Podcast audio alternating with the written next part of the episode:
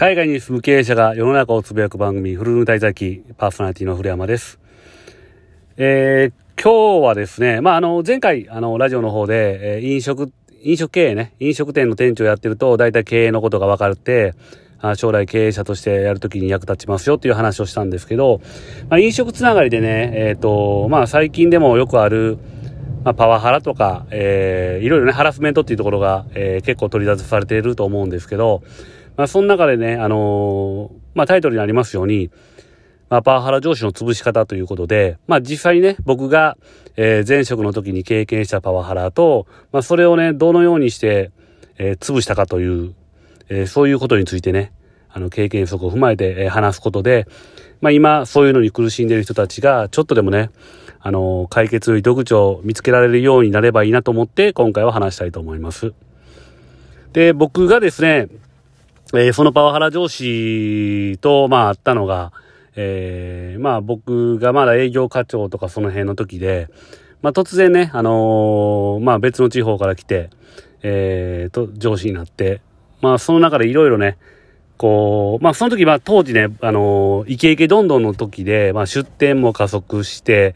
まあ、売り上げもね、どこ、まあ、結構どこに出してもね、あの、繁盛店になるような、時期だったので、まあ、どんどんどんどん売り上げも上がってっていうところで、ただね、あのまあ、その一時的な出店だったら良かったんですけど、それがまあ2年3年と続いていくうちに、まあ結局ね、人材不足に、人材のところ、人材の成長とね、えー、出店速度が追いつかないっていうところになった時に、まあ、まあ今まではね、あのー、そういうのが追いついてる時っていうのはもうこっちも余裕が、みんな、みんなね余裕があるので、特に問題なかったんですけど、まあ、そっからね、あの、業績が上がりました。今まで業績が上がってました。えー、急に失速しだしました。ってなると、まあ、今まではね、ちょっと無知打てばね、走れたんですけども、もう、無知を打ってもね、もう、もう全力で走ってるところに、さらに無知を打たれてもね、まあ、馬でもそうですけど、走りようがないっていう、そういう状況でね、えー、やって、あの、そういうね、上司がやってたっていうのが、まあ、予算はね、もう、まあ無理な予算を結構組むわけですよ。で、あとは気合と根性でと、あとはまあ、まあ失敗したら罰ゲーム、まあ坊主にするなり、降格するなり、いろいろね、えー、罰ゲームとかその、罰を与えることで、そこに対して怯えさせることで、ちょっとでもこう業績を上げるっていう手法をずっと取ってたんですけど、もう途中からね、もう罰を与えられようが何しようが頑張りようがなかったと。もう全力で走ってる馬に無知を打つっていう感じだったんで、もうどうしようもないから罰を受けるしかないような状況やったですね、途中からね。で、あと、まあ、あのー、労働時間とかもね、あのー、まあ、売り上げが低かったら、人件費を抑えろと、まあ当たり前のことなんですけど、とはいえね、最低時間数っていうものがあって、もうどうしてもその場所に0人っていうのは絶対組めないわけですよね。最低でも1人を、1人は配置しないといけない飲食店だと。なので、まあそういうのを時間を積み重ねていくと、どんなにね、あのー、時間数を削っても、できない時間っていうのがあるんですけど、まあそれも無視ですよね。まあそれ、もう気合で抑えろ。じゃ、じゃあお前、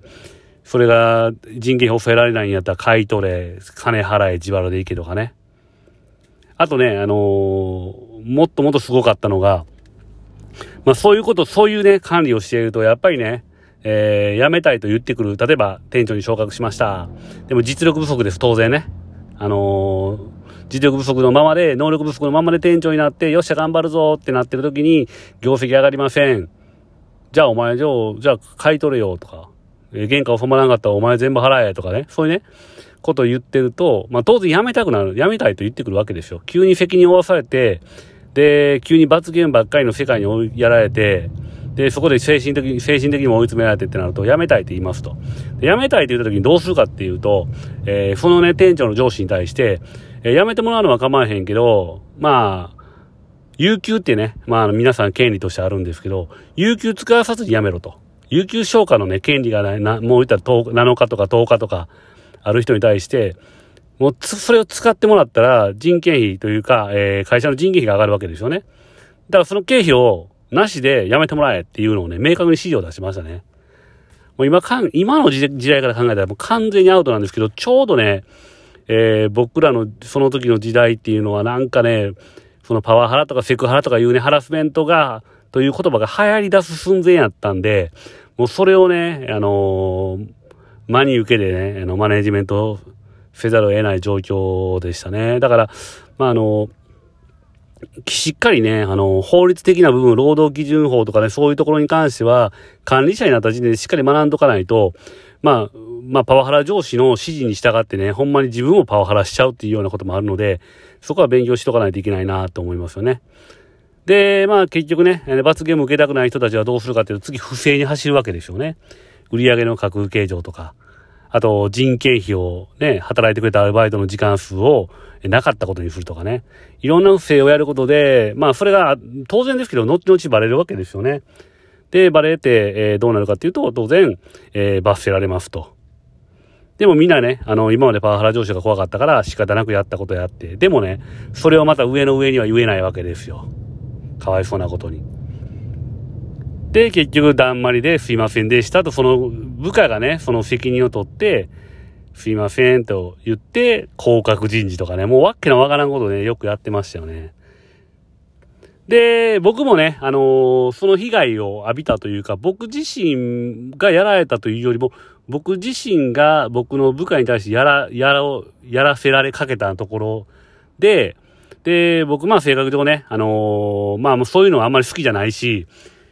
っていうので、まあ直接そのね、パワハラ上司と戦ったことありましたね。あのー、結構、お店の倉庫の裏かなんかかな、どっかで、まああなたのやり方間違えてるし、こんなことやっても不正が横行するし、人が育たない状況でみんな辞めていくし、意味ないですよ、そんなね、あの罰ゲームばっかりペナルティばっかり与えてても、人も育たへんし、これ以上業績なんか上がりませんよって言ったら、僕そっから数ヶ月後かな、もう一瞬でね、違う部署に飛ばされてましたね。まあ、途中僕も辞めるっていう判断を、まあ、話もしに行ったのもあるんですけど、まあ、部署、まあ多分めんどくさかったんでしょうね、そういう人ね。で、まあ飛ばされた時に、まあ僕の場合は工場に行ったんですけど、まあそこでいろいろ勉強してるうちにね、まあ今度香港に行くっていうね、あの全然違い方形の部署に行く機会があって、で、そこでね、あのまあ別にそのパワハラ上司のことはもう部署も変わったから関係なかったんですけど、まだそのパワハラ上司の下で働いてる、まあ人間というか、もっと僕のね、あの可愛がってた部下がね、まあ、まあ、降格人事されたと。で、理由聞いたら、まあ、奥さんの体調が悪くて、で、まあ、北海道で勤務してたんですけど、大阪に戻りたいって言ったら、降格、まあ、そいつ、課長だったかな、その時。でも、まあの、あ、店長か。課長か。で、えー、まあ、店長に降格するんだ、降格という条件で戻してやるっていう話になって、もうそれ聞いてね、はい、もうほんまにね、数ヶ月、まあ、一年ぐらい経ってたんですけど、なかなか腐った人間って腐ったままやなっていうのを思って、ちょっとびっくりしてね。で、これはいかんということで、僕まあ他部署っていうこともあったので、他部署というかもう全然会社自体も違ったんで、国も違ったし。だからちゃんと正式にどうやったら上に伝わるかっていうので、まあ考えたわけですよ。で、当時のまあ香港のトップに、えー、まあ課題提出っていうのがあったんで、毎月ね課題レポート書いてたんですけど、本読んで、えー、会社について思うこととか書いて、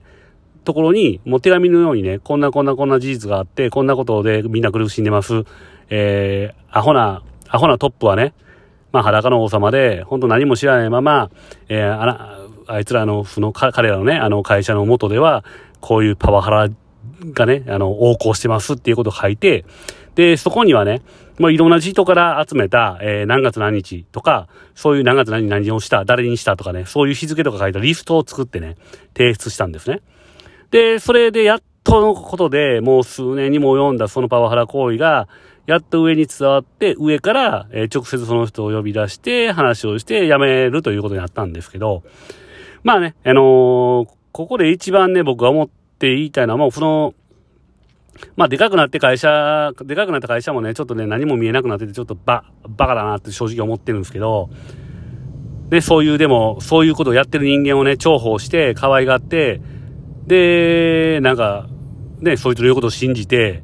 足元見えなくなってるってこと本当にアホやなと思うんですけど、まあこれも、これね、どの会社にもまあ実際ね、あの、起こり得ることだと思うので、まあ実際下にというかね、しっかり、あのマットに働いてるね、人たちの話も聞いて、そいつの言うことだけ信じて人事しとったら絶対あかんと思うんで、現実を見ればね、そんなね、あの、ビビってね、あの言いたこと言えなくなってるとか、そんな顔色見ればわかるので、そういうのはやってあげてほしいなと思うのと、あとね、あの、今、苦しんでる人たちがいたとしたらね、僕言えるのは、まず、まあ、できることなら部署替えが一番いいですね。で、部署が変わったら影響力もなくなるので、一気にね、あのー、まあ、言いたいこと言っちゃえばいいと思うんですよね。